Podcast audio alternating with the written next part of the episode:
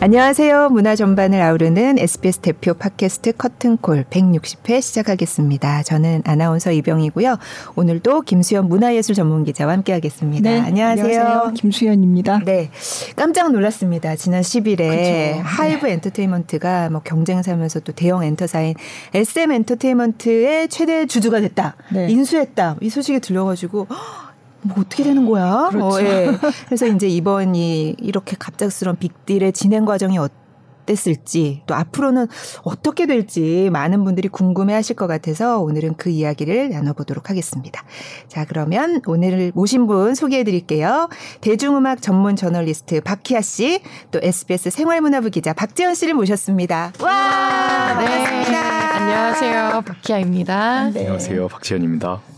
네. 네. 네. 두 분 다 여기 커튼콜에는 구면이죠. 네. 네. 그렇죠. 저는 네. 이제 연말 결산으로 이제 케이팝 특집을 할 때늘 네. 이제 얼굴을 비쳤었었던 그렇죠. 것 같아요. 네. 저는 가끔 대타로 이제 가끔 대타로. 이 자리 이 자리에 가끔 아, 네. 같이 만난 건 처음이에요. 저기서 엇갈리다가 예. 아, 네. 이병희 아나운서가 어디 갔을 때 제가 대타로, 대타로 개원 진행자를 진행자로 모셔와서 저랑 같이 지금 문화팀에서 쪽에서 일하고 있는데요. 네. 그 전에 들으신 분들은 아시겠지만 음악을 그러니까 작곡을 전공한 그러니까요. 기자다. 굉장히 독특한 지니셨 커리어가. 음. 네. 그래서 여, 여기저기 자리 옮기면서 이렇게. 네. 그래서 오늘은 이제 지난주에 이 SM 과 하이브 이 네. 얘기를 가지고 기사를 또 쓰고 취재를 했기 때문에 그래서 네. 같이 출연자로 나오게 음, 됐습니다. 음, 네. 네. 오늘 너무 잘 정리해 주실 것 같아서 좀 기대가 많이 됩니다. 네. 예, 숟가락을 잘 얹겠습니다. 저희가 이게 네. 너무 갑자기 어, 이런 일이 그래서 또 막 갑자기 또 모셨잖아요. 맞아요. 네. 네. 사실 되게 빨리 이야기를 하고 넘어가야 되는 주제인 것 같아요. 음, 음, 그래서 이번에 불러주셨을 때도 아 지금이 적기긴 하겠구나라는 네. 생각을 했습니다. 네. 원래 다른 분을 이제 모셔서 얘기를 하려고 준비를 하다가 급히 네, 그러니까 이 얘기 말고 섭외를, 다른 이제 네, 게스트를 네. 생각하고 네, 있다가 그랬죠. 이건 빨리, 네, 빨리 얘기를 하자. 해야겠다. 네. 어. 얘기가 많이 나올 때 빨리 해야 되겠다. 아. 그냥 경과를 일단 그쵸. 좀 간단하게 물론 뭐 많이 나오긴 했지만 그래도 좀 정리를 하고 짚고 넘어가면 좋을 것 그러면 같아요. 경과는 제가 한번 설명을 드려볼게요. 이게 사실 SM의 사건의 시작은 이제 지난해쯤에 예, 얼라인 파트너스라는 그 행동 주주 행동주의 사모펀드가 있거든요. 음, 네. 그 사모펀드가 1% 남짓한 지분을 인수를 하면서 이제 시작이 됐습니다. 시대를 네. 하면서 어 이제 SM이 어떻게 보면 이제 그 주식회사인데도 불구하고 그 대주주인 이수만 씨에게 과하게 이익을 몰아주고 있다. 특히나 이제 라이크 기획으로 과한 그 이익이 지금 그 새나가고 있고 이거는 이제 주주한테 악영향으로 작용한다는 음. 문제제기를 계속 해왔어요. 네. 해왔는데 사실 SM이 그동안은 시큰둥하게 반응을 했거든요. 뭐 네. 고려해보겠다, 검토해보겠다 했는데 최근 들어서 갑자기 전향적으로 바뀐 거예요. 그러면 네.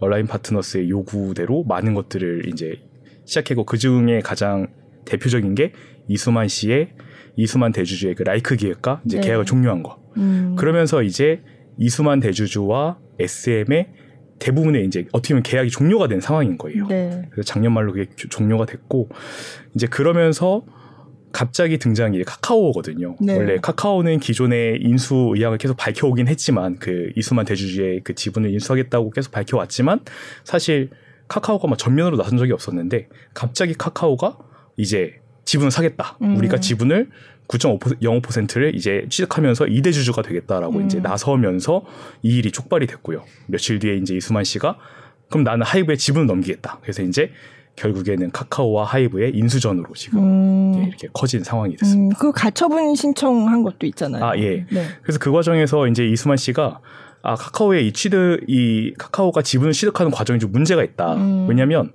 카카오가 뭐 이수만 씨의 뭐 주식을 산다거나 아니면 다른 주주의 주식을 사는 게 아니라 그 신주하고 전환 사채 이를테면 어, 새로 주식을 발행하는 네. 거를 그대로 카카오가 받아가는 음. 거거든요. 네. 그러니까 이제 그렇게 되면은 카카오는 정말 쉽게 음. 지분을 얻을 수 있는데 음. 이제 문제는 그만큼 이수만 씨가 가지고 있는 그 지분이 떨어지는 거예요. 왜냐하면 새로 주식을 발행하기 네. 때문에. 네. 근데 그것들을 이수만 씨와 어떤 논의 없이 음. 이렇게 진행해 왔다는 거. 그리고 사실 이제 SM의 정관상에 긴급한 경영상의 이유가 있을 때 이게 가능하도록 돼 있는데 네. 과연 그게 있느냐 음. 그러면서 이제 카카오의 이런 취득은 문제가 있다. 음. 그래서 그렇게 가처분 신청을 냈고요.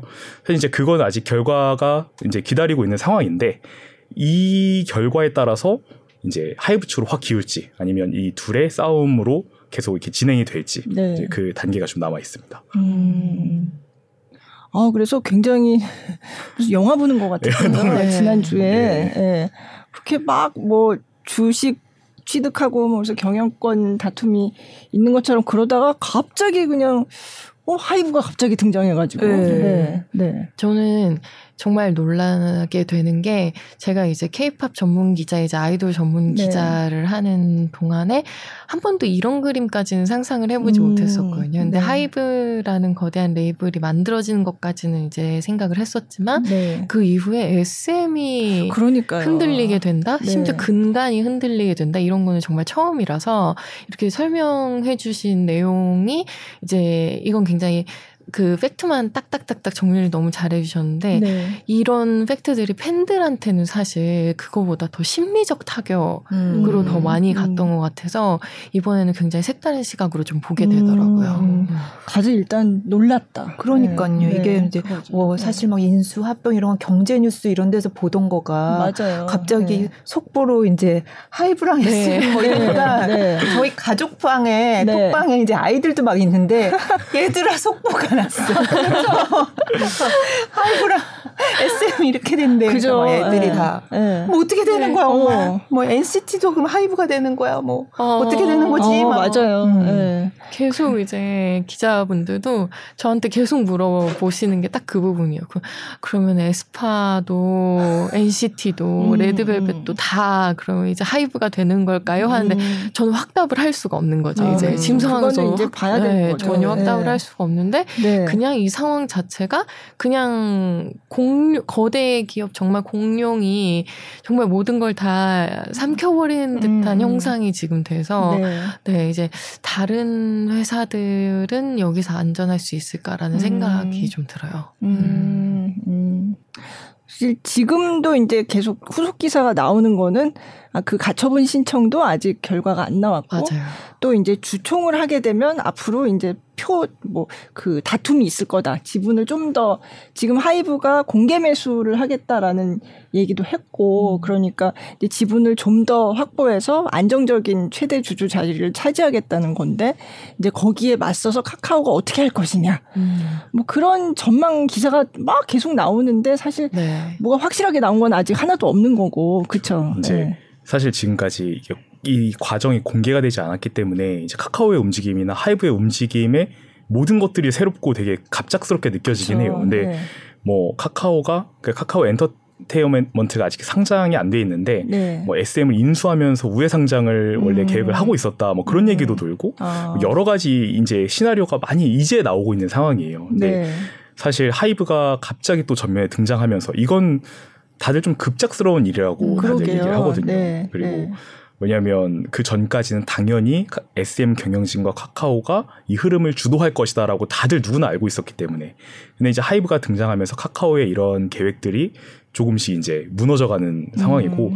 이제 카카오도 약간 발을 빼긴 했어요. 네. 이제 우리가 뭘 하겠다가 아니라 우리는 경영권 참여가 목적이 아니라 전략적 파트너기 때문에 음. 아직 지무, 지분을 더 살지 말지는 아직은 계획이 없다. 음, 네. 그런 식으로 살짝 뺐는데 아마 그 가처분 신청 나올 때까지는 카카오의 움직임이 좀 제한적이지 않을까 네. 싶습니다. 예. 네. 어떤 하나 하나가 다 가처분 신청에 좀 영향을 미칠 수 있기 때문에 음, 예. 네.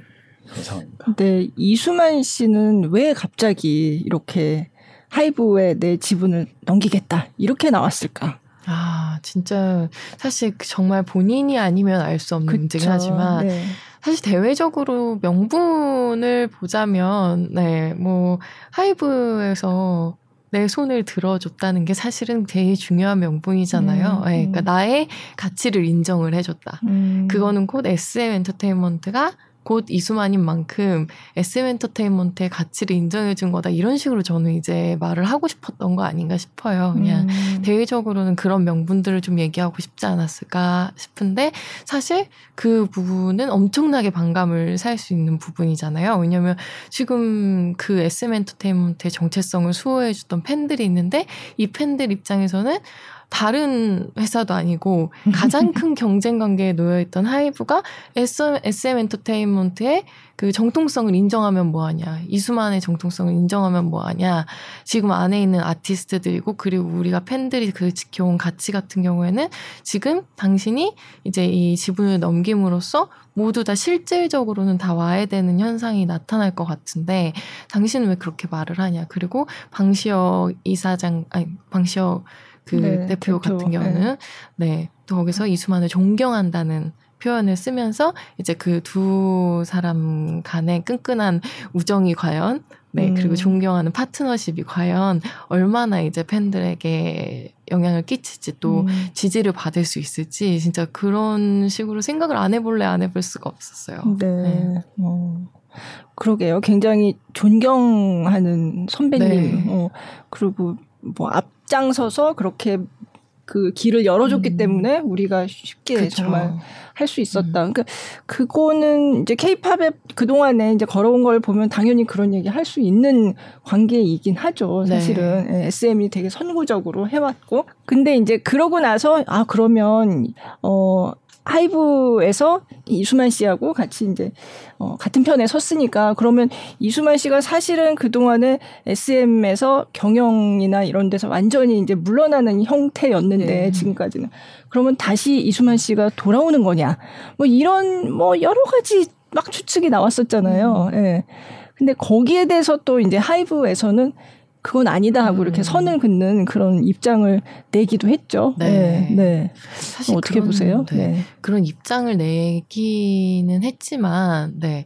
그동안 이제 정말 이수만 씨가 해온 것들이 있는 만큼, 그리고 하이브 입장에서도, 어, 그러면은 그 다음 경영 일선 그리고 프로듀싱 작업은 누구한테 맡길 건데 누가 네. 하게 될 건데라고 얘기를 했을 때 그럼 하이브에 있는 지금 구성원들이 하게 되는 건가 음. 아니면 하이브에서 고용한 SM 직원들이 하게 되는 건가 이렇게 음. 되면 그 정체성에 너무나 혼란이 올 수밖에 없는 상황이 되는 거잖아요. 네. 아니면은 어 이수만을 이수만 씨와 이제 그 방시혁 의장이 손을 합쳐서 뭘 만들어낸다고 해도 또 문제가 되는 상황이고 음. 그래서 여기에 대해서는 지금 명확하게 말할 수 있는 사람들이 아무도 없는 것 같아요. 네. 네. 근데 어쨌든 입장을 낸 거 보면 이제 국내 프로듀싱은 아예 관여 안 하고 그렇죠. 해외에만 이제 뭐 할 거다 뭐 이런 식으로 나오는데 저는 근데 국내 프로듀싱과 해외 프로듀싱인 게 이게 뭐가 다른 거지라는 생각을 사실 맞아요, 했었거든요. 네. 어떻게 그걸 가를까? 음. 그럼 이를테면 어 해외에 가서 어떤 이제 뭐 해외 외국인들로만 구성된 어떤 케이팝 그룹을 새로 만든다. 이거는 해외 프로듀싱인가? 뭐지? 그럼 해외 프로듀싱과 국내 프로듀싱이 뭐가 달라지는 거지? 그 기준이 뭘까? 사실 저는 그 생각을 음. 먼저 했었고요. 예. 네.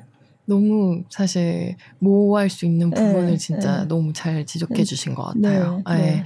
그 해외 프로듀싱 같은 경우에는 SM의 해외 지사들에서 진행하는 프로젝트가 따로 있다라고 네. 하면 해외 프로듀싱이 한 번에 이해가 될 텐데 그게 아니라 originality를 SM 한국 지사에서 갖고 있는 상황에서 해외 프로듀싱을 하겠다라고 그러니까 말하니까 무슨 뜻인지 제가 잘 이해가 안 되더라고요. 그렇죠, 그렇죠, 그렇죠.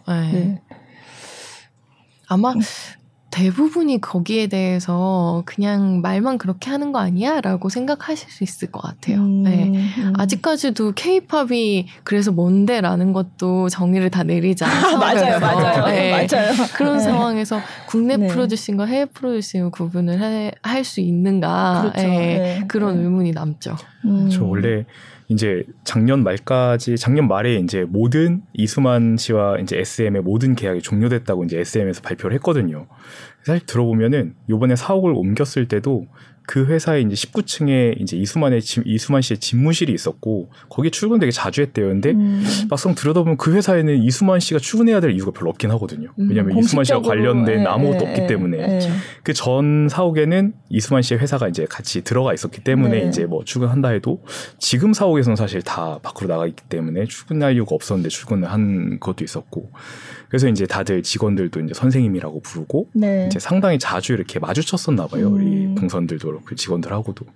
근데 다들 이제 어 이제 직원 입장에서는 이제 회사 경영이 어떻게 돌아가는지 모르겠지만 느끼기로는 상당히 경영에 많이 관여가 돼 있구나 이수만 씨의 말 한마디 한마디가 그렇게 느끼면서 이제 지금까지 있어왔기 때문에 사실 직원들 입장에서도 SM과 이수만 씨가 분리가 안 됐던 거예요. 음. 네. 그래서 이제 실상으로 공식적으로는 2010년도 이후에는 뭐 직함이 없고 뭐 계약 음. 종료도 뭐다 됐겠지만 뭐 없다고 해도 음, 사실 계속 프로듀서로는 네. 계속 얘기가 됐었잖아요. 얘기 얘기가 계속 네, 그렇게 네, 하고 네. 실제로 뭐 요번에 그 뭐 CES나 그런 게 있었을 때 이수만 씨의 음. 동정에 대한 네. 보도 자료를 SM에서 냈었거든요. 맞아요. 이게 네. 네. 사실 뭐 주주라고 한다면 왜 주주에 대한 동정을 SM에서 막 이렇게 음. 보도 자료를 내나 하는 할 정도로 사실 관련이 없을래야 없을 수 없는 되게 깊은 음. 관계가 계속 네. 돼 왔기 때문에 사실 뭐 하이브에서 아니라고 해도 또 관여가 되는 게 아니냐 하는 생각은 또 네. 네, 들게 되는. 아니 사실 SM이 그냥 이수만 씨의 그 이름 사실은 그게 그냥 예, 곧 네. SM이잖아요. 네, 네, 그냥 네 그러니까 그러니까 뭐 많은 사람들이 그냥 이렇게 보기에 아 이수만 씨가 자기 이름을 완전 자기 분신 같은 그 음. 회사에서 이수만 씨가 쫓겨날 상황이니까 그래서 그전 같으면 전혀 생각도 안 했을 하이브와 손잡는 일까지도 불사를 했다. 음, 네. 어, 그렇게 이제 해석을 하는 거잖아요. 예. 네. 원래 하이브는 그전에도 SM 인수에 좀 관심이 있었다고 그렇게 알려져 있는데, 음. 근데 그때는 전혀 이수만 씨가 하이브 쪽하고는 뭐 할 생각이 전혀 없었는데, 네. 이제 상황이 이렇게 되니까, 어. 실제로 네. 이제 제가 제가 이제 그 기자 일을 하면서 어, 하이브 쪽하고 뭔가를 하게 되면은 SM하고는 일을 할 수가 없게 되고, 그쵸. 네, SM하고 뭘 하게 되면 하이브 쪽하고는 일을 하게 어, 될수 없는 네. 그런 상황에 제가 몇 번을 네, 아, 몇 번을 놓이게 되면서 그리고 또 여기에 이제 뭐 IG 엔터테인먼트라던가 네. JYP 엔터테인먼트 또 같이 또 이해관계를 얽히게 되고 네. 이래서 굉장히 곤란했던 기억들이 좀 있거든요. 아, 네. 네, 그래서 저는 그래서 절대로 손을 잡지 않을 것 같았던 가장 손을 잡지 않을 것 같았던 그 두 회사가 손을 잡게 됐다는 게 그래서 사실 좀 이수만 씨의 결정 네. 자체가 굉장히 그래서 좀 뭐랄까요 약간 거부감이 들게 음. 좀 느껴지는 것 같기도 해요. 음. 네. 굉장히 그 당시에는 나를 세우고 있었는데 음. 지금 본인의 그 경영권이 위협을 받게 되자 그 상징성을 어쨌든 팔았다는 게 돼버리니까 음. 어 그러면은 예전에 그렇게 지키려고 했던 자존심은 어디로 간 거지? 아. 라는 그런 생각이 또 기자 입장에서 드는 거죠. 아. 네. 어. 그러니까 SM의 팬들 입장에서는 진짜 좀 어, 되게 당황스러울 것 같아요. 네. 네. 사실상 알게 모르게 그 레이블들끼리 그 경쟁 관계에 있었잖아요. 네. 팬들도. 네. 네. 그래서 그래서 더 팬들도 그래서 심리적 타격을 받고 상처를 음. 받고 음. 충격을 받았던. 음. 네. 그래서 이번 일 자체가 저는 사실 다른 것보다 팬들한테 굉장히 미안해해야 할 음. 일이라는 생각을 좀. 아. 네. 결별, 그러니까 이제 SM과 만약에 이수만이 결별이다 하면은 그게 이제 작년 말에 계약 종료 이전부터 조금 낌새는 있었던 것 같아요. 왜냐하면 그 이수만 씨가 출근 안 하기 시작한 계약 종료 음. 좀 전부터 출근 안 하기 시작했다고 하더라고요. 네. 그리고 이제 그 이후에 어 이제 카카오가 인수를 하겠다. 뭐 카카 이제 SM과 이수만이 결별을 했다라는 기사가 나오기 일주일에서 이주일 사이 전에 이제 직원들 사이에서 한번 얘기가 돌았었대요. 네. 그게 이제 지금 SM 경영진이 이수만 전화를 받지 않는다. 어. 그 얘기는 되게 꽤 나왔던 얘기 전부터 나왔던 얘기라고 하더라고요. 그래서 음. 그런 불화설이 나왔 나왔는데도 직원들은 어떻게 SM과 이수만이 이렇게 척을 질 수가 있냐. 특히나 음. 이제 지금 공동대표로 계신 분이 처 조카이기도 그쵸. 하고, 네. 처 조카이기도 하고, 어쨌든 되게 한 몸처럼 움직였던 분이기 때문에 내부에서도 절대 뭐 불화라고 생각할 수가 없었대요. 음. 그래서 아 이거는 그냥 떠도는 소문이거나 아니면 네. 누군가가 뭐 불을 어떤 이야기를 좀 소문을 내려고 하는 거다라고 했는데 카카오에서 그 발표를 하면서부터 아 직원들도 이제 현실이 아, 이렇구나를 네. 깨닫게 됐다고 그때 음. 처음으로. 그래서 결별설은 조금 그런 낌새는 한 작년 말부터 시작이 됐던 것 같아요. 음. 예. 근데 왜 결별을 하겠다고 생각을 했을까요? SM의 현 경영진이? 어디 음. 그 전에는 그래도 그쵸. 다 그냥 같은 편이었다는 네. 느낌이었는데 네. 아무래도 그 이수만 씨에 대해서 계속 제기돼 왔던 그 그러니까 자본을 융통하는 그 네, 안에 네, 그 네. 방식에 대해서 결국에는 이게 SM 엔터테인먼트에 중대한 해를 끼칠 거라고 음. 판단하지 않았을까 음. 싶어요. 그래서 네. 그것 때문에 이제 서로 이제 더 이상은 이수만 씨를 우리가 안고 갔다가는 음. 리스크가 너무 커진다. 음. 네, 그런 생각 때문에 이제 지금의 음. 경영진이 그런 선택을 한 게 아닐까. 아. 음. 그래서 온라인에서 이제 계속 뭐 문제를 제기를 했지만 그때 이제 그때는 이제 하이브의 이제 인수 얘기가 공식적으로 나오기는 전이었는데, 예, 근데 온라인에서 또 추가로 폭로한 게 있었잖아요, 그때. 예. 그렇죠. 예. 그러니까 온라인에서 사실 뭐 문제 제기를 하, 했지만 어, SM 측에서는 그 문제 제기에 대해서는 별 반응을 안 했었어요. 그리고 네. 오히려 그냥 현 체제를 계속 유지하면서 온라인은 계속 그냥 외치기만 하는 형국이었는데, 근데 이제 그 온라인 쪽에서 SM의 자료 일부를 좀 확보를 했던 것 같아요. 그 시점이 음. 이제 작년 말쯤이었는데, 그 자료를 확보하면서 사실 어떻게 보면 아주 큰 무기 하나가 넘어간 거예요. 음. 온라인한테. 음. 온라인이 지금까지 SM 이사회에서 했던 어떤 좀 일반적이지 않은 계약에 대해서 문제 제기를 공식적으로 할 수 있는 상황이 된 거고 그래서 이제 SM 경영진 쪽에서는 만약에 그런 상황이 됐을 경우에는 이제 대처하기가 상당히 어려운 상황이 되거든요. 음, 음. 그리고 사실 이제 이런 경영의 측면으로 봤을 때 사실 온라인의 말이 그렇게 틀리지는 않아요. 현재 음, 상황에서. 그렇기 네. 때문에 이제 향후에 그 SM의 회사를 봤을 때, 그러니까 이수만이 아니라 SM을 봤을 때 이런 쪽으로 가야 된다는 아주 강한 확실히 들었던 것 같고 그래서 온라인 측에서 좀 요구하는 것들 뭐 계약 종료라든가 네. 감사라든가 네. 뭐 그런 여러 가지 요구를 받아서 요번에 SM 3.0 전략 발표했을 때 보면 온라인이 이 제기했던 거의 모든 요구가 다 받아들여져 있어요. 네. 네. 네. 그래서 그런 거 보면은 이제 그런 촉매가 약간 그렇게 좀 공개되지 않았던 자료가 온라인 네. 쪽으로 좀 넘어가면서 네. 시작이 되지 않았나 싶긴 합니다. 음, 그래서 이제 그 최, 가장 최근에 폭로한 게 또 라이크 기획 그거 말고 이제 다른 또 계약이 있어서 계속 앞으로 뭐 매출의 몇 퍼센트를 계속 받고 또 90몇 년까지 네. 뭐, 뭐 로열티가 네. 있다 뭐 이런 거였잖아요. 네. 그러니까 사실 그거 보고서 어, 이건 좀 너무한데 이렇게 생각할 만한 계약이잖아요. 그랬는데 이제 하이브하고 손을 잡으면서 이수만 씨는 어 나는 이제 그것도 대승적으로 이거 받지 않겠다. 또 이렇게 네. 됐거든요. 맞아요. 네. 그 네. 이야기를 보면서 아, 이게 약간 기부를 하는 마음인가.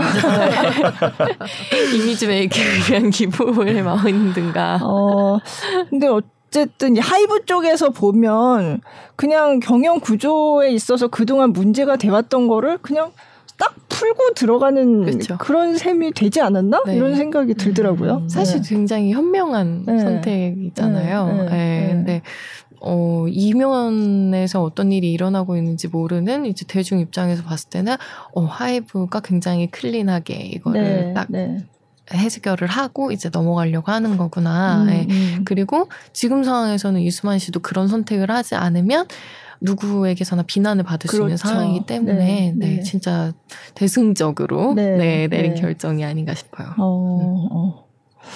근데 뭐 계속 얘기를 하고 있지만 제가 뭐 이제 트위터나 이런 데서 케이팝 팬들의 얘기를 이렇게 보면 아니 케이팝 이런 뉴스에 정말 뭐 자본 왔다 갔다 하고 경영권 지분 다툼 뭐 이런 얘기 나오는데 거기에 팬하고 아티스트의 얘기는 하나도 없다. 뭐 음. 뭐 이런 얘기를 하시는 분들이 있더라고요. 네. 근데 저는 그 마음은 정말 음. 이해가 되더라고요. 네. 하루 아침에 갑자기. 네. 네. 네. 그렇죠.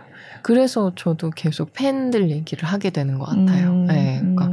이 상황에서 팬들한테 미안해야 하는 게 맞고, 네, 그리고 아무리 이제 회사의 더 장기적인 발전을 위해서 했다고 아무리 말을 하더라도 팬들 입장에서는 충격일 수밖에 없는 음. 얘기인데 그걸 하루 아침에 어, 또 우리의 경쟁사가 사실은 우리 가족이 되었어. 라고 이제 얘기를 해버리는 거니까. 네, 네, 네. 네. 그래서, 그래서 뭐 이 다음에 우리의 정체성을 지켜줄지는 아닐지는 모르겠지만, 예. 근데 일단 기다려봐. 약간 이런 모양새잖아요. 음, 예. 그리고 음. 사실 아티스트들 같은 경우에도 네. 어떤 아티스트가 누구 SM 안에 있는 지금 이수만 씨를 지지하는 유영진 프로듀서와 친했고 네. 뭐 이런 게 너무 그렇죠. 공개가 돼 있는 상황에서 그렇죠. 그렇게 되면은 어 이 아티스트는 누구 편에 서게 되는 거지? 음. 그러면은 어 그러면은 그 아티스트를 존경한다고 말했던 그 후배 그룹들은 또 어떻게 어, 되는 거지? 이런 식으로 이제 줄줄이 선 이 아티스트들이 선택을 해야 되는 순간에 놓이게 되는 거잖아요. 어. 그러면은 그 선택의 결과에 따라서 또 팬들의 마음도 또 움직이게 되는 거고 그렇다 보니까 어. SM에 사실 굉장히 혼란이 야기될 수 있는 부분이 있는 거고 음. 또이 상황에서 조금 약간 상황이 심각해지다 보면 누군가는 자신의 레이블을 또 차려서 나올 수도 있는 음. 상황이 되는 거고 음. 뭐 굉장히 여러 가지 방면으로 시나리오를 쓸 수 있을 것 같아요. 아, 네. 사실 지금 SM의 현 경영진은 어떠한 적대적 인수 시도에도 반대한다는 그렇죠. 입장을 이미 냈잖아요. 그때는 아마 하이브의 인수가 거의 알고서 낸 입장 같은데 그 네. 직전에 나왔거든요. 네.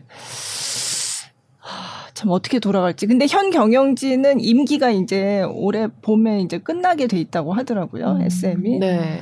그러니까 그러면 이제 그 다음에는 어떻게 되는 건가. 그러니까 네. 이 사진이 사실상 교체될 것으로 네. 보이고 심지어 그쵸. 이제는 어, 어도어에 가 있는 네. 이제 미니진 그쵸. 대표까지 다시 SM의 이 사진으로 거론이 되고 있는 상황인데 네. 이 상황이 사실 굉장히 특이한 네, 네, 네, 특이한 사례고 그리고 상상도 못할 사례였다 음. 보니까 지금은 확실하게 뭐 미니진 대표가 다시 SM으로 돌아갈 것이다 이런 생각을 또 할 수도 없는 상황이고 그래서 정말 추측만 난무하고 있는 기사들이 사실 지금 네. 진짜 많이 나오고 네, 있더라고요. 그렇죠. 네.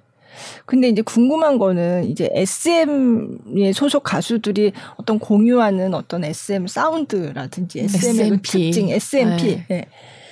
그게 이제 과연 지속이 될 것인가 음. 그 문제를 이제 굉장히 많이 걱정을 하고 또 이제 이거는 의견이 갈리는데 어 그럼 그 SMP를 누가 만들었는데 음. 이수만 씨가 옛날부터 쫙 해가지고 만들어 온 거 아니야? 라고 생각하는 사람들도 있단 말이에요. 음. 어. 그러면은 과연 이제 이게 그러니까 이수만 씨를 쫓아내면은 그게 없어지는 거야 라고 하는 사람들도 있어요. 제가 보니까. 예. 네. 그렇지만 또 반대로 어 아니다 이수만 씨는 이제 아니다 음. 이렇게 생각하는 사람도 있고 그러니까 S&P라는 거는 도대체 어디서 나온 걸까 사실 그 생각을 하게 됐거든요. 네. 네.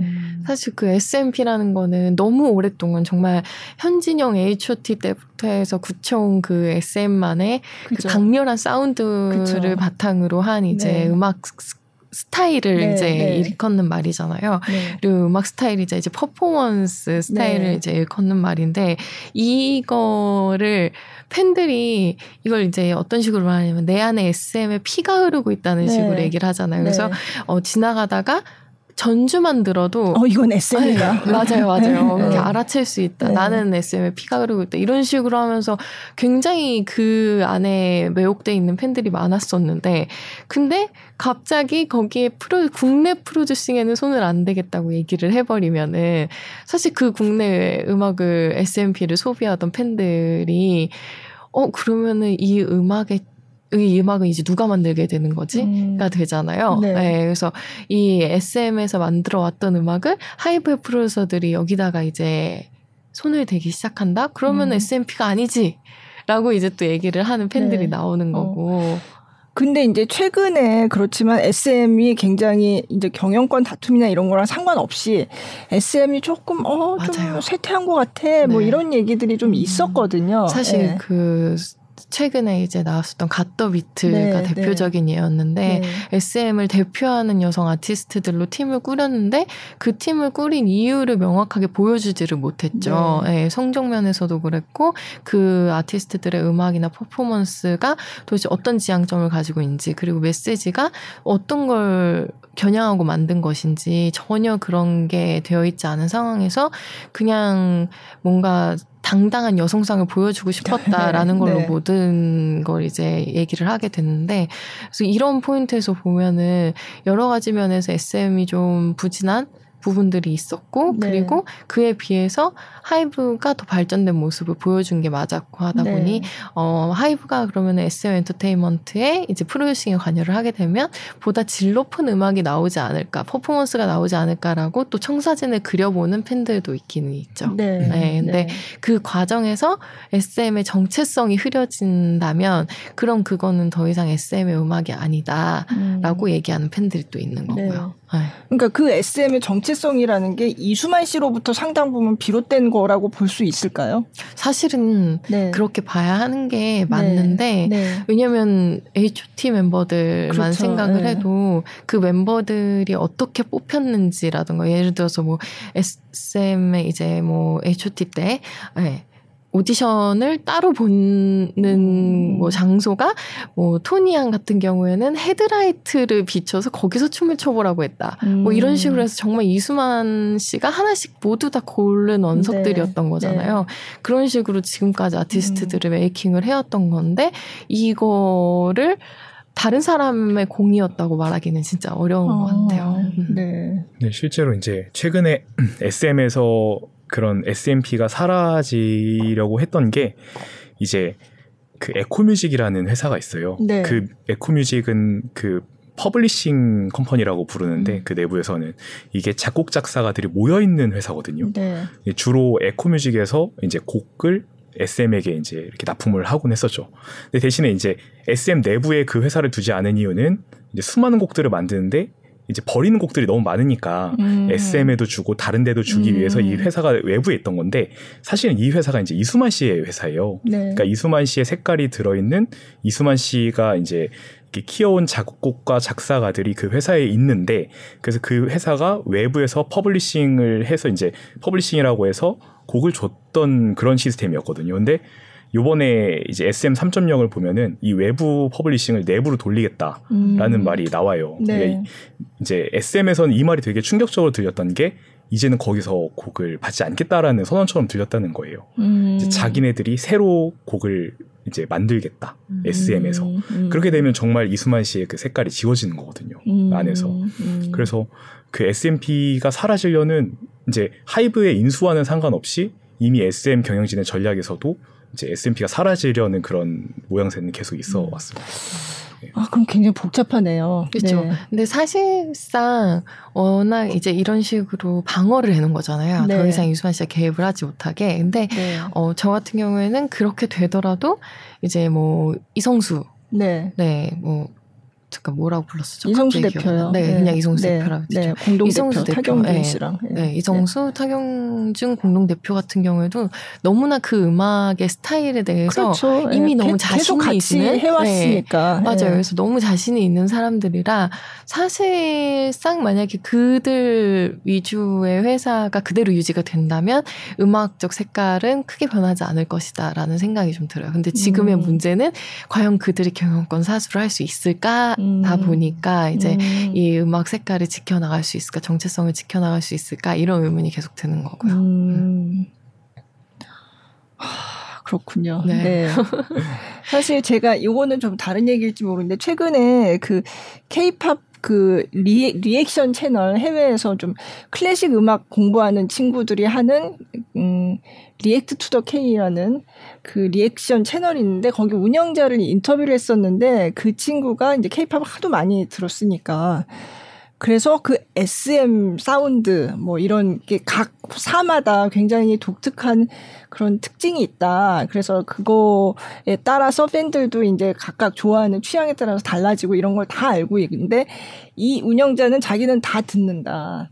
어떨 때는 이런 음악이 땡기고 어떨 때는 또 저런 음악이 땡기고 그러니까 자기는 다 듣는데 되게 그 기억에 남는 게 자기는 어 인터렉츄얼리 그러니까 정말 지적으로 나의 귀를 자극하는 음악을 듣고 싶을 때는 음. SM을 듣는다 이렇게 얘기를 하더라고요. 그래서 아. 그러니까 굉장히 퓨처리스틱하고 네. 변화도 많고 하여간 그 어떤 음악적인 특징 같은 걸 SM의 그런 특징을 이제 외국 팬들도 다 알고 있는 거예요. 그쵸. 그래서 자기는 하여간 그런 어떤 되게 실험적이고 뭐 엄청 변화도 많고 막 다채롭고 막 이런 그러니까 그런 걸 듣고 싶을 때는 자기는 SM을 듣는다 이렇게 얘기를 했었거든요. 네. 그래서 그게 생각이 나서 제가 그 친구한테 이제 SNS로 이제 물어봤어요. 이번에 이 사안 너 알고 있지? 어떻게 생각하냐? 그랬더니 앞으로 어떻게 될지는 모르겠지만 하이브에서 이제 음 대주주가 되고 이제 인수를 하게 되면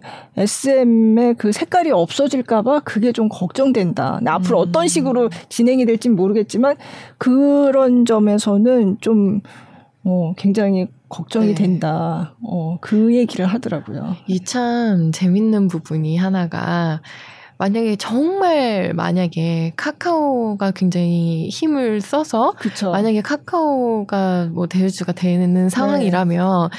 그때는 또 팬들이 그러니까요. 걱정을 저도, 안 해요. 네, 네. 그러니까 저도 네. 그래서 어차피 SM을 다른 뭐 사실 CJ에서도 인수하려고 맞아요. 했었잖아요. 네. 그뭐 잘 안 되긴 했지만 음.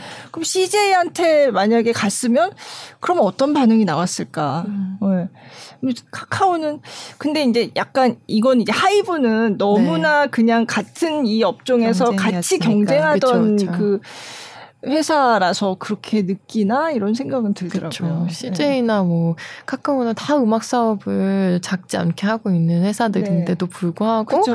네, 근데 이제 가만히 생각해 보면 그 안에는 스타 프로듀서가 그 좀 아. 없는 상황이고 네. 케이팝 아이돌에게 네. 힘을 행사하는 그래서 이제 더 그런 것 같고 음. 하이브 같은 경우에는 너무 명백하게 이제 스타 프로듀서들이 이제 포진을 그쵸. 해 있잖아요. 네. 네. 그래서 네. 이들이 발휘하는 영향력이 SM에 영향을 끼치지 않을까, 음. 네라고 생각하는 음. 이제 팬들이 많아서 그런 그렇죠. 얘기들이 나오는 것 같죠. 네. 어. 실제로 저번 주 금요일 날 이제 카카오 경영진하고 이제 연락을 해보니까 네. 그 동종이랑 이종이라는 표현을 썼어요. 아. 그러니까 하이브랑은 동종이고 카카오랑은 이종이다. 음. 카카오 이제 하이브랑은 완전히 같은 사업을 영위하고 있는 거예요. 예, 그리고 예. 색깔이 이제 어떻게 보면 SM의 색깔이 하이브랑 동화가 될 수 있는 상황인 거예요. 그렇죠. 근데 이제 예. 카카오를 보면 카카오는 기본적으로 IT 뭐 기술 회사고 카카오 엔터만 보면은 음.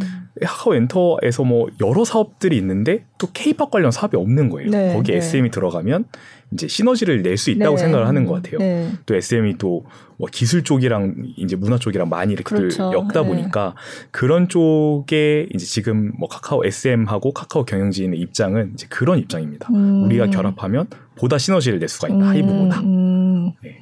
근데 이제 하이브는 정확히 똑같은 일을 하고 있는. 그렇죠. 네. 일의 종류가 그쵸. 비슷해가지고 음. 네. 그래서 아마 팬들도 그것 때문에 더 좀 민감해하고 네. 그러는 것 같아요. 그러니까요. 네.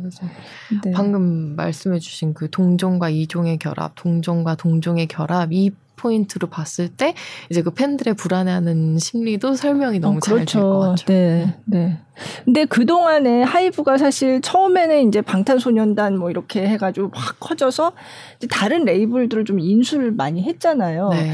그러면 거기 소속됐던 그 아이돌들이 그러면 하이브로 가서 어 이제 진짜 완전 이게 하이브 색깔로 바뀌었네? 이런 예가 좀 있었나요? 좀 재밌는 예들은 네. 있었죠. 네. 하이브의 아티스트가 된 다음에는 네. 예를 들어서 그 플레디스 엔터테인먼트 네. 대표 이제 프로듀서였던 네. 범주 네. 씨가 어 방탄소년단의 진 씨하고 뭐 서로 친해져가지고 음. 협업을 한다던가, 아. 네. 그러니까 뭐 이런 식으로 이제 일들이 하나씩 있었고, 또 이제 뭐 플레디스 엔터테인먼트 대표인 한성수 대표가 뭐 어떤 그룹 프로듀싱에 조금 관여를 했다더라, 음. 뭐 이런 얘기가 돌기도 하고, 이런 네. 식으로 서로 서로 도움을 주는 약간 상부상조의 그런 이미지가 팬들에게도 있어서, 아. 얼마 전에도 이제 그 세븐틴 부석순이라는 유닛이 네네. 나왔을 때도 네. 이 부석순 멤버들이 하이브 소속 아티스트들을 언급하면서 우리 챌린지 같이 해달라 아, 뭐 아. 이런 식으로 공개적으로 얘기를 하기도 하고 그러니까 네.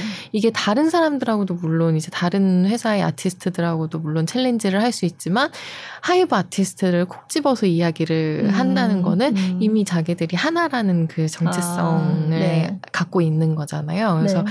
아티스트들도 그런 식으로 약간 마인드가 바뀐 게 아, 있고 네. 그리고 여자친구가 사실 있었던 소스 뮤직이 지금 르세라핌이 그렇죠. 네. 그제 후발 주자가 된 건데 네. 사실 여자친구하고 그 르세라핌의 색깔은 너무 다르고 사운드 색채도 다르고 네, 네. 영향을 끼친 사람들도 다르고 네. 그렇다 보니까 이게 이 부분에서 아 하이브라는 정체성이 확실히 생기기는 했구나라는 아, 걸 좀 직감적으로 네. 알 수 있는 부분이 네, 있어요. 네. 그래서 뭐 어도어 같은 경우에도 이제 민희진 대표가 만든 그룹인 게 되게 이제 부각이 많이 되긴 했지만 근데 또 하이브 레이블이 아니라고 팬들은 또 분리해서 생각하지는 않잖아요. 하이브 안에 있는 어도어의 민희진의 이제 그룹이라고 네. 생각을 네. 하다 보니까 그래서 뭐 뉴진스가 갖고 있는 음악 색깔도 굉장히 trendy하고 그렇다 보니까 방탄이라든지 르세라핌이 하고 있는 색깔하고 다 음악의 그 장르라던가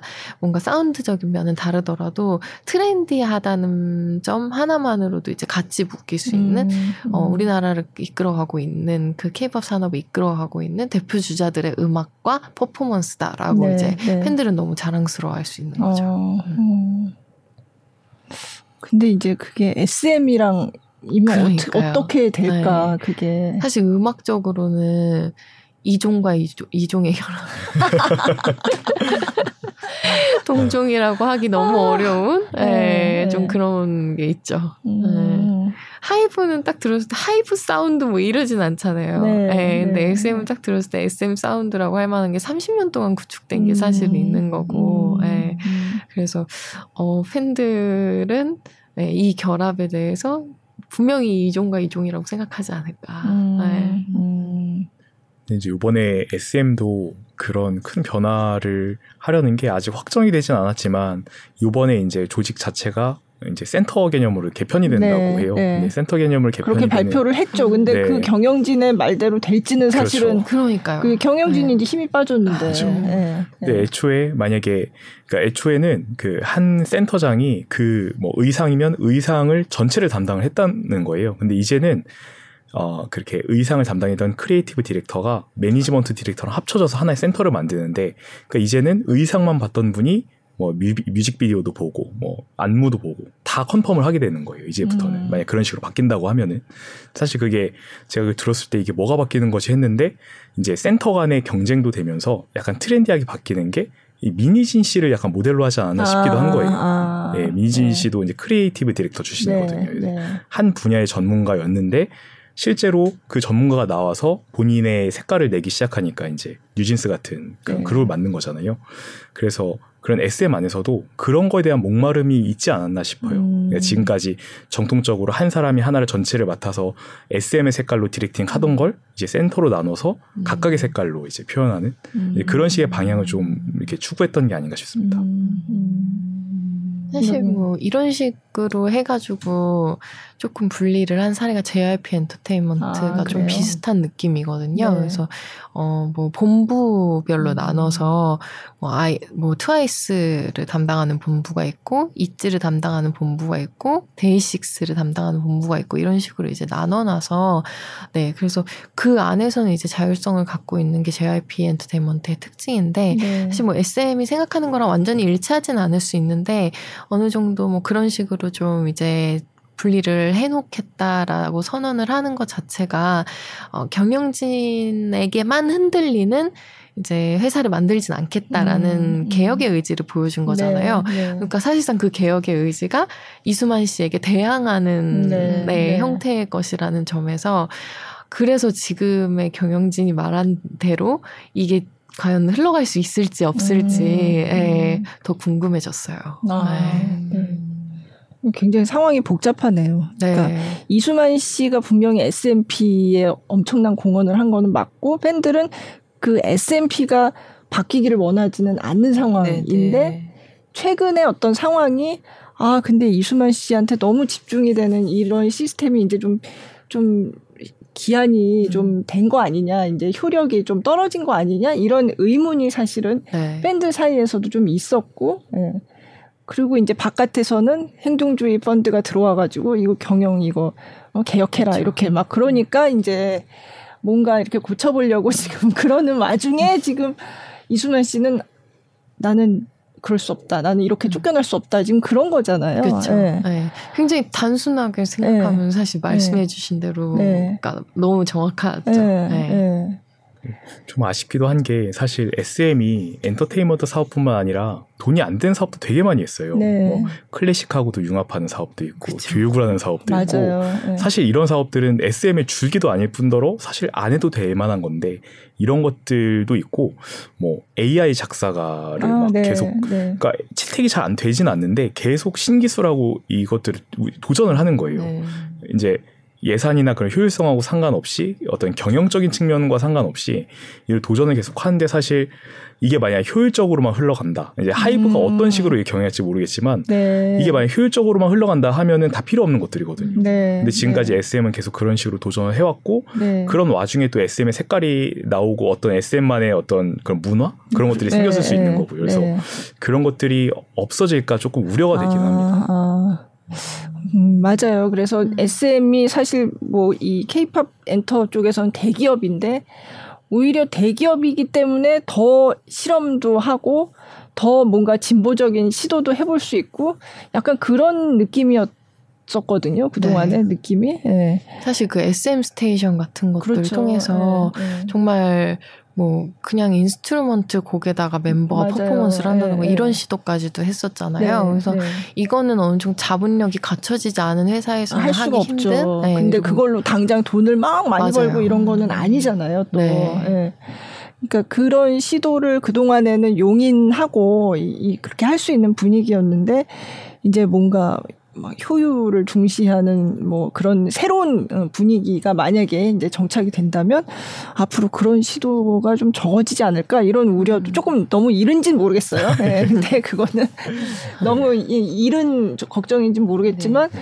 뭐 그런 생각도 해볼 수 있겠다 음. 싶어요. 네. 왜 이번에 이제 방식 하이브 의장이 네. 이제 이수만 씨에 대한 존경을 네, 표현을 네. 하면서 그동안 SM에서 이제 해온 일들을 몇 개 이제 하나하나씩 네네. 짚었잖아요. 그래서 그런 것들, 뭐, 뭐 메타버스라던가 뭐 어, 여러 어, 가지 것들에 대해서 이제 네. 얘기를 했었는데, 거기에 대해서 물론 이제, 어, 이수만 씨 업적을 인정한다고 얘기를 하기는 했지만, 과연 거기서 몇 개나 하이브에서 채택을 할 것인가. 음. 네, 그래서 거기서 음. 진짜 자본적으로나 뭐 아니면은 상징적으로나 유효하다고 생각하는 게 몇 개나 있을까 뭐 그런 생각도 들어요. 어, 네. 어.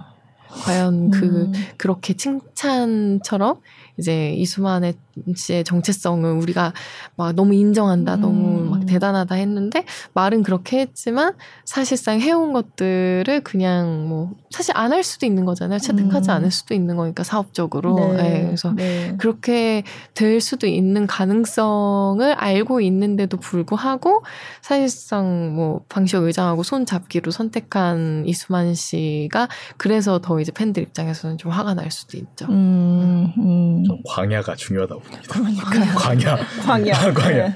네. 며, 며칠 사이에 없어졌다 사라졌다 엄청 많이 했어요. 광야가 없어진다고 했다가 다시 나왔다가. 아 그러네요. 네, 광야. 광야가 네.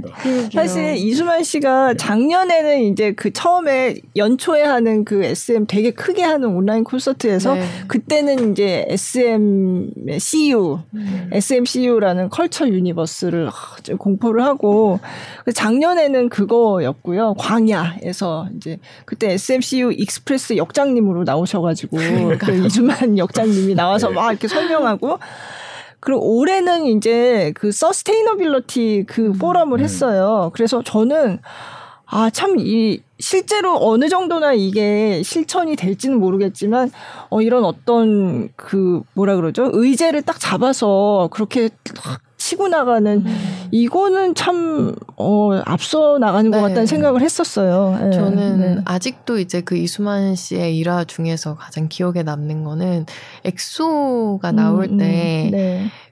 어, 사실 엑소가 나올 때 세계관이라는 게 그죠. 그렇게 네. 사람들에게 익숙하지 않던 맞아요. 시절이었잖아요. 네. 네. 근데 그 엉뚱하게 보이는 그 네. 세계관을 가지고 이제 본인이 직접 그거를 위해서 이제 발로 뛰었었던, 네, 네. 네. 그걸 직접 설명하고 투자하는데 그렇죠. 이랬던 과정을, 음. 네, 아는 사람들의 입장에서 봤을 때는, 아, 이렇게, 대단한 네. 네. 그 의지가 있고 또 실천 실행력도 있는 사람인데 네. 그런 사람이 이번에 내린 결정이 과연 옳았을까? 음. 네. 음. 네. 또 그 상황이 아니면은 뭐 자기가 사실 자기를 지킬 수 없었을 수도 있죠. 네. 지금 같은 음. 결단이 아니었으면은. 음. 네. 그러게요. 네. 근데 이제 음, 저희 딸은 이제 이게 다 합쳐지면, 어, 컨셉도 비슷한데 뭐 보이그룹이 이렇게 많을 필요 있어? 이러고 막 해처 음. 모여를 한다든지, 음. 뭐, 뭐, 걸그룹 비슷한 사람들 다른 데도 있는데 뭐 이러고, 그렇게 되면 어떡해. 막 약간 그런, 그런 걱정도 할 만하잖아요. 네. 팬들 입장에서는 네. 아티스트도 그렇고. 네. 네. 많은, 많은 팬들이 오히려 저희보다 더 많은 걱정하고, 가능성을 생각하면서 그죠. 걱정하고 있을 거예요. 연습 연습생들도 불안할 거 아니에요. 네. 어, 네, 안 그래도 연습생을 네. 그죠. 근데 저는 그 생각도 들었어요. 연습생 어떤 연습생들 입장에서는 호재일 수도 있다. 음, 네. 여기서는 좀 안 맞았지만, 그렇죠, 그렇죠, 그렇죠. 오히려 이제 새로운 시스템에서는 있고. 가능성이 생길 수도 네. 있다. 뭐 그렇게 볼 수도 있고. 음. 근데 어쨌든 모든 게 지금 확실한 거는 없잖아요. 그렇죠. 앞으로도 계속 뭐가 이게 상황이 그때그때 따라서 바뀔 음. 만한 그런 네. 요소가 네. 많아서 불안할 것 같아요. 그냥 불안한 사람들 중에 이제 한 명이 직원들, 그러니까 SM의 직원들이 네. 상당히 불안한데 사실 뭐 카카오 인수설이 났을 때 누구누구는 이미 짐을 싸고 있더라. 아. 이런 얘기가 돌다가 갑자기 바뀌니까 다시 짐을 다시 풀고 다른 사람이 지금 사람들이 그러니까 지금 딱 그그 그 얘기가 있었는데 아. 이제 보면은 SM이 사실 엔터의 어떻게 보면 조상격이잖아요. 네, 그런데도 네. 불구하고 이렇게 뭐 처우나 이런 게 많이 좋은 편은 아니었어요. 아, 근데 그래요? 그런데도 네. 일하는 걸 보면 정말 열심히 했거든요. 음. 정말 열심히 하고 어떤 사명감이 있었어요. 음. 실제로 얘기를 하다 보면 자기가 이런 이런 산업에 영향을 미치는 거에 대한 사명감. 그러니까 음. 돈 얘기를 생각보다 많이 안 하더라고요. 되게 어. 처우가 다른 데랑 비교해 보면 조금 나쁠 수도 있을 텐데도 음. 일하는 아, 시간에 그런가요? 비해서. 네. 네. 근데 그게 흔들리고 있는 거예요 지금. 음. 자긍심이. 그, 저게 자긍심이 우리가 음. 전통이라는 자긍심, 음. 내가 SM을 만든다는 자긍심이 흔들리고 이제 SM이란 이름이 없어질 수도 있는. 그러니까 이게 어쨌든 음. 정통이라는 네, 정통의 네. 그런 직원이라는 게 없어지다 보니까 그 거기서 오는 혼란이 상당히 큰것 음. 같습니다 지금 어. 들어보면은. 네. 네. 아니 그 그런 네. 농담도 있었어요. 그 재벌집 막내 아들.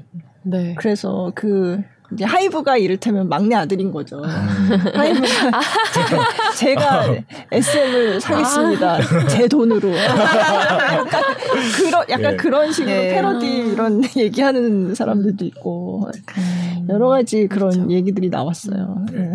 저는 지금 같은 상황에서 막 여러 가지 뭐 사람들이 상상하고 아이디어 내기도 하고 뭐 이러고는 있지만 모든 게 불확실한 상황 속에서도 딱 한 가지 확실한 게 있다면은 한국 음악계의 다양성이라는 측면에서 그게 축소될 수는 있을 거라고 아, 생각은 네, 들어요. 네. 네. 그래서 뭐 하이브가 제일 주주가 되든 카카오가 제일 주주가 되든 이런 것보다 어 그냥 단적으로 얘기하면은 하이브 하이브 카카오 나머지가 되는 음, 걸 음, 수도 있어서 네. 네, 좀 걱정스러운 네. 상황은 네. 초래될 것 같다. 네. 예, 물론 이 레이블들에서 어떻게 끌어갈지는 모를 일이지만 전반적인 전체적으로 이제 한국 케이팝 산업의 파이를 봤을 때 진짜 하이브 카카오 나머지가 돼버리면 음. 이 나머지 중소기업들은 과연 네. 어떻게 살아남을 수 음. 있을까? 이 아티스트들은 이들과 어떤 식으로 다름을 추구를 음. 할수 있을까? 있을까, 방향성을 갖고 갈 수 있을까,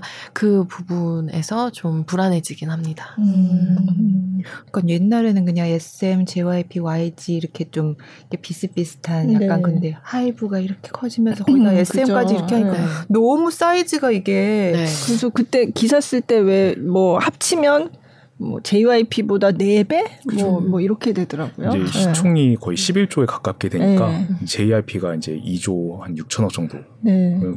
거의 뭐 4배 이상이 4배 이상. 되는 거죠. 네, 4배 이상이 되는데 이제 생각해 보면은 이게 하이브가 만약에 카카오하고 정말 이 지분 대결을 펼칠 때 양쪽에서 써야 되는 돈이 조단위거든요. 거의 몇 천억에서 네. 조단인데 하이브에서 과연 뭐를 위해서 1조를 쓸까 하는 생각 그런 의문이 계속 들긴 했어요. 그러니까 음. SM이 하이브에 1조를 투자를 해서 과연 하이브가 얻을 게 그 정도가 되나 하는 생각은 음. 계속 들었었어요. 네. 그래서 왜냐면 이게 동종이잖아요. 네. 동종이고 지금 하이브도 충분히 잘하고 있고 네. 그런데 SM의 어떤 가치를 만약에 편입을 시켰을 때 그 정도의 시너지를 낼 수가 있을까 봤을 때 사실 그렇게 크지 않을 거라는 생각은 들었지만 그래도 일단 카카오가 카카오 엔터가 만약에 이제 상장을 했을 때 아, 예. 이리자리가 위협받을 수 있고 음. 이제 그런 것들을 공고하게 하기 위해서 쓰는 돈이다라는 그런 생각이 들긴 했었습니다. 음.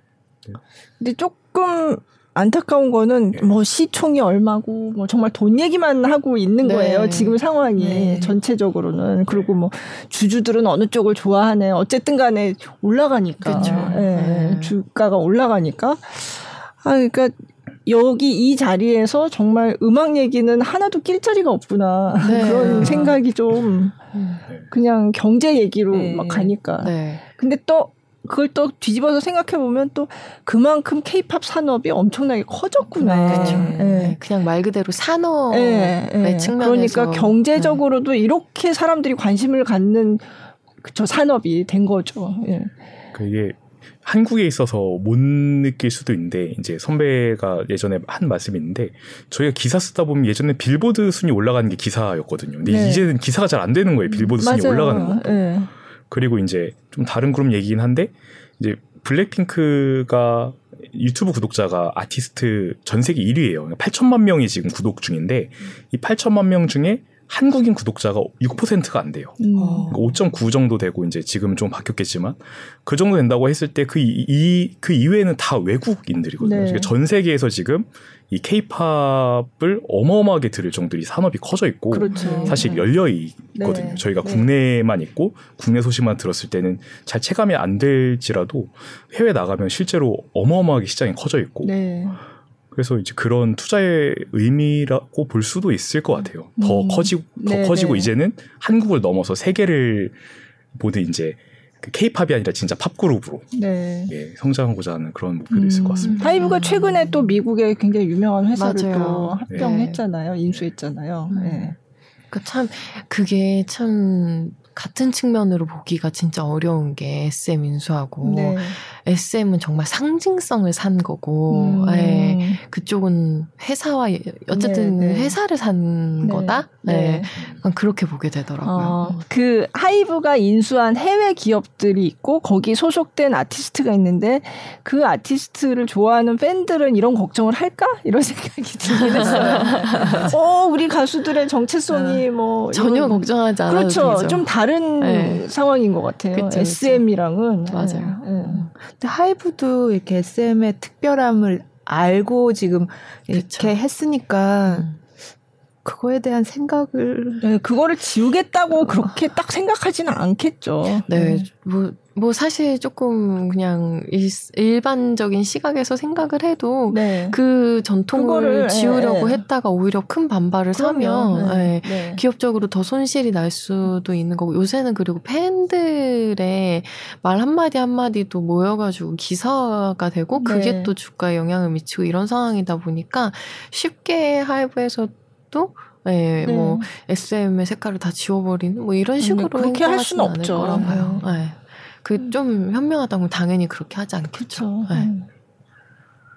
그렇지만 그래도 이제 이게 네. 팬들의 입장에서는 그래도 걱정이 그쵸, 되는 그쵸, 거죠. 그쵸. 네. 네. 네. 이제 최근에 너무 상황이 급박하게 흘러가다 보니까 이제 전화를 막 돌려보면은 사실 등장하는 뭐 카카오 온라인 뭐 하이브 다 너무 바빠요. 아. 그 바쁜 정도가 뭐 SM 같은 경우는 이제 지금까지 나왔던 뭐 루머부터 시작해서 자기 입장 뭐 이런 것들을 다 정리해서 뭐 회의를 하루 종일 하는 거예요. 하루 종일 음. 하는데 결론이 잘 안 나나 봐요. 이게 나오는 자료가 하나도 없는 거예요, 지금까지. 음, 음. 그러니까 정말 복잡한 상황 속에서 서로 이제 머리 굴리기를 음. 경영적인 측면에서의 이 머리 싸움이 되다 보니까 사실 예술적이나 문화적인 측면은 지금 거의 생각을 못 하는 것 같아요. 네, 이제 네. 자기들의 자신을 지켜야 되는 사람들이 너무 많고 음. 또 이제 우리 편이 된 편이 이제 완전히 갈라져 버렸고 음.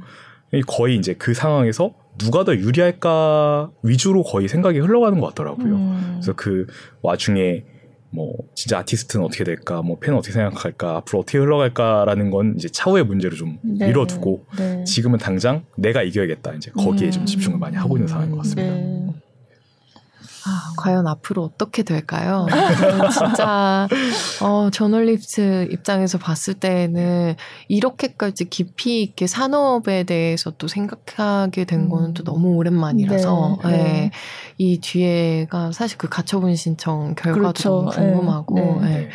어떻게 되려나 싶어요. 네, 뭐 가처분 신청이 이제 카카오가 그렇게 신주를 받게 되는 게 그게 아니다. 이렇게 나오면 이제 완전히 하이브 쪽에 그쵸, 유리하게 예. 되는 거고 이제 만약에 그럼 카카오가 그걸 취득하는 건 그대로 인정을 한다. 이렇게 하면 이제 그때는 카카오가 어떻게 나올 것이냐. 음, 그렇게 되면 뭐 조금 더 주식을 좀 더 이제 지분을 좀 더 확보를 해서 뭔가 경쟁을 하려고 할 음. 것이냐 뭐 그런 지금 나오는 기사들은 다 그런 음, 쪽에 음, 네, 초점을 둔 기사들 같아요. 네. 그거는 가처분 인용이 되는 게 좋을 수도 있을 것 같아요. 아.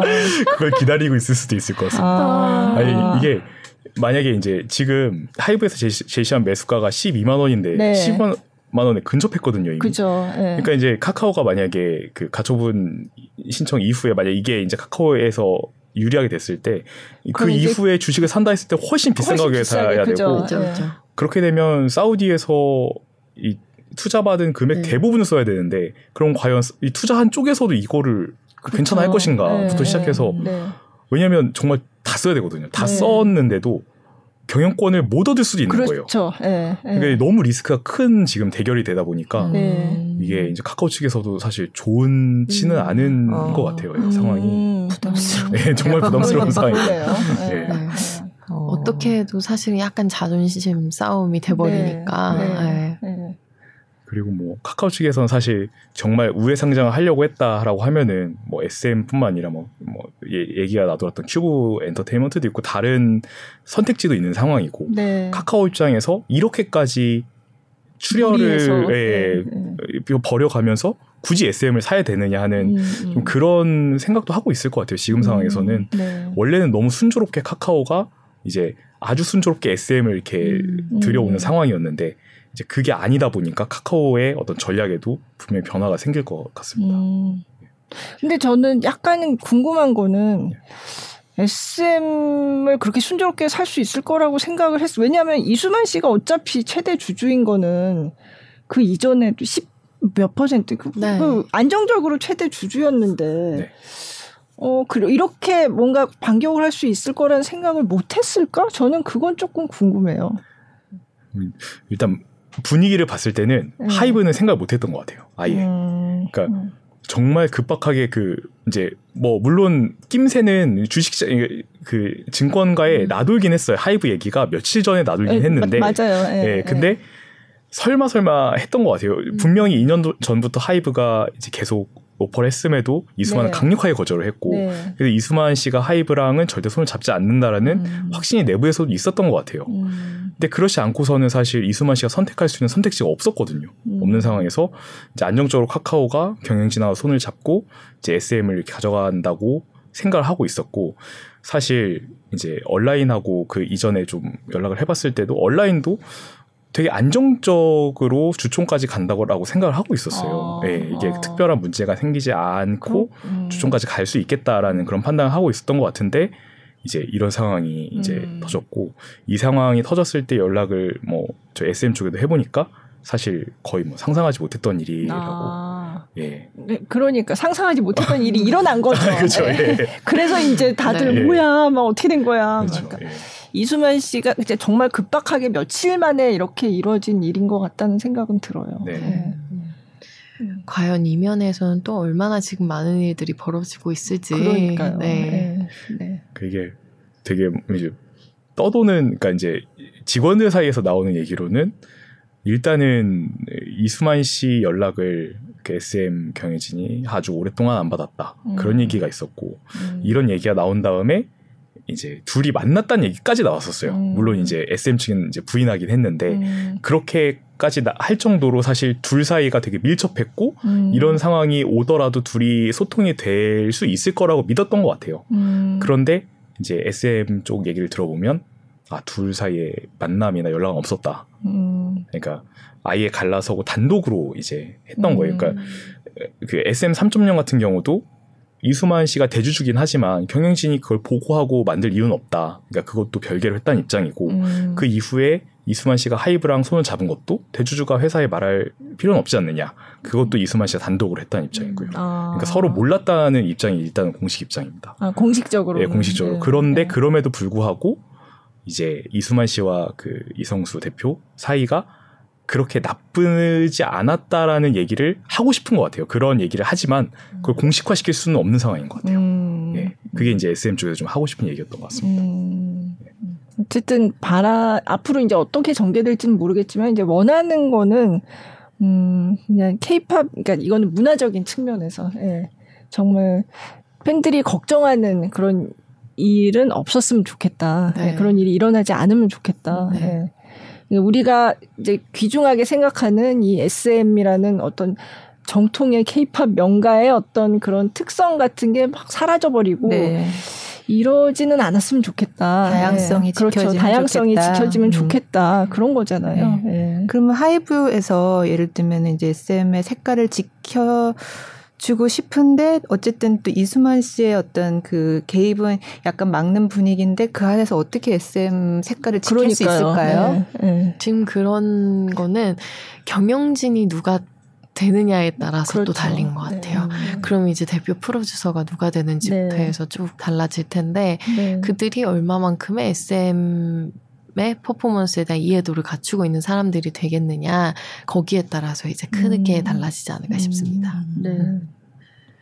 만약에 계속 유영진 프로듀서가 맡게 된다면 뭐 하던 대로 쭉 이제 하겠죠. 예. 음. 네. 근데 사실상 최근 들어가지고 그 갓더비트 하면서 비판을 많이 받았었기 때문에 네. 그가 계속 그걸 이어받아서 하는 게 맞느냐. 네. 네 음. 그런 의견도 또 있는 거고. 그렇죠. 네. 그래서 좀 지켜봐야 할 것 같습니다. 네. 음.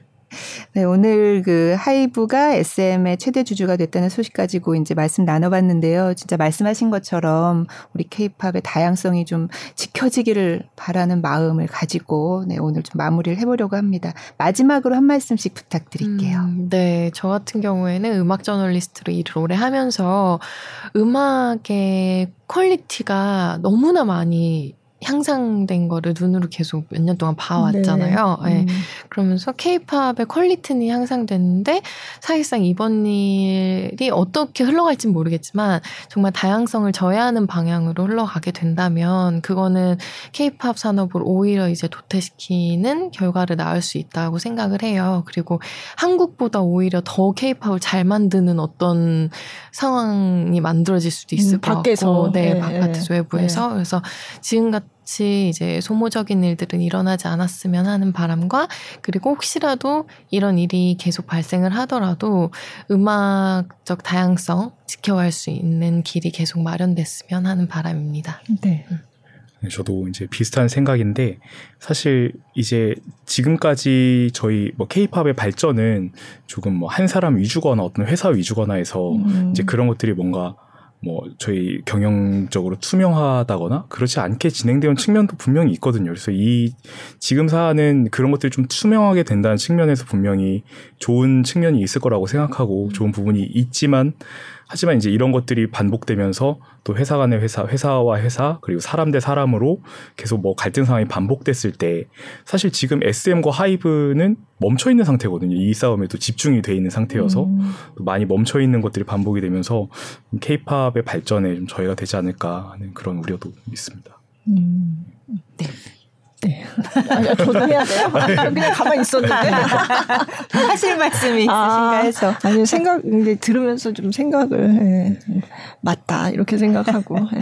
근데 그만큼 이 사안이 이렇게 막 사람들이 얘기 많이 하는 게 그만큼 케이팝이 우리의 일상에도 경제적으로도 네, 영향을 미치는 그런 상황이 됐다는 음. 거를 다시 한번 좀 방증하는 것 같다는 네, 그런 느낌도 들었어요. 네. 네.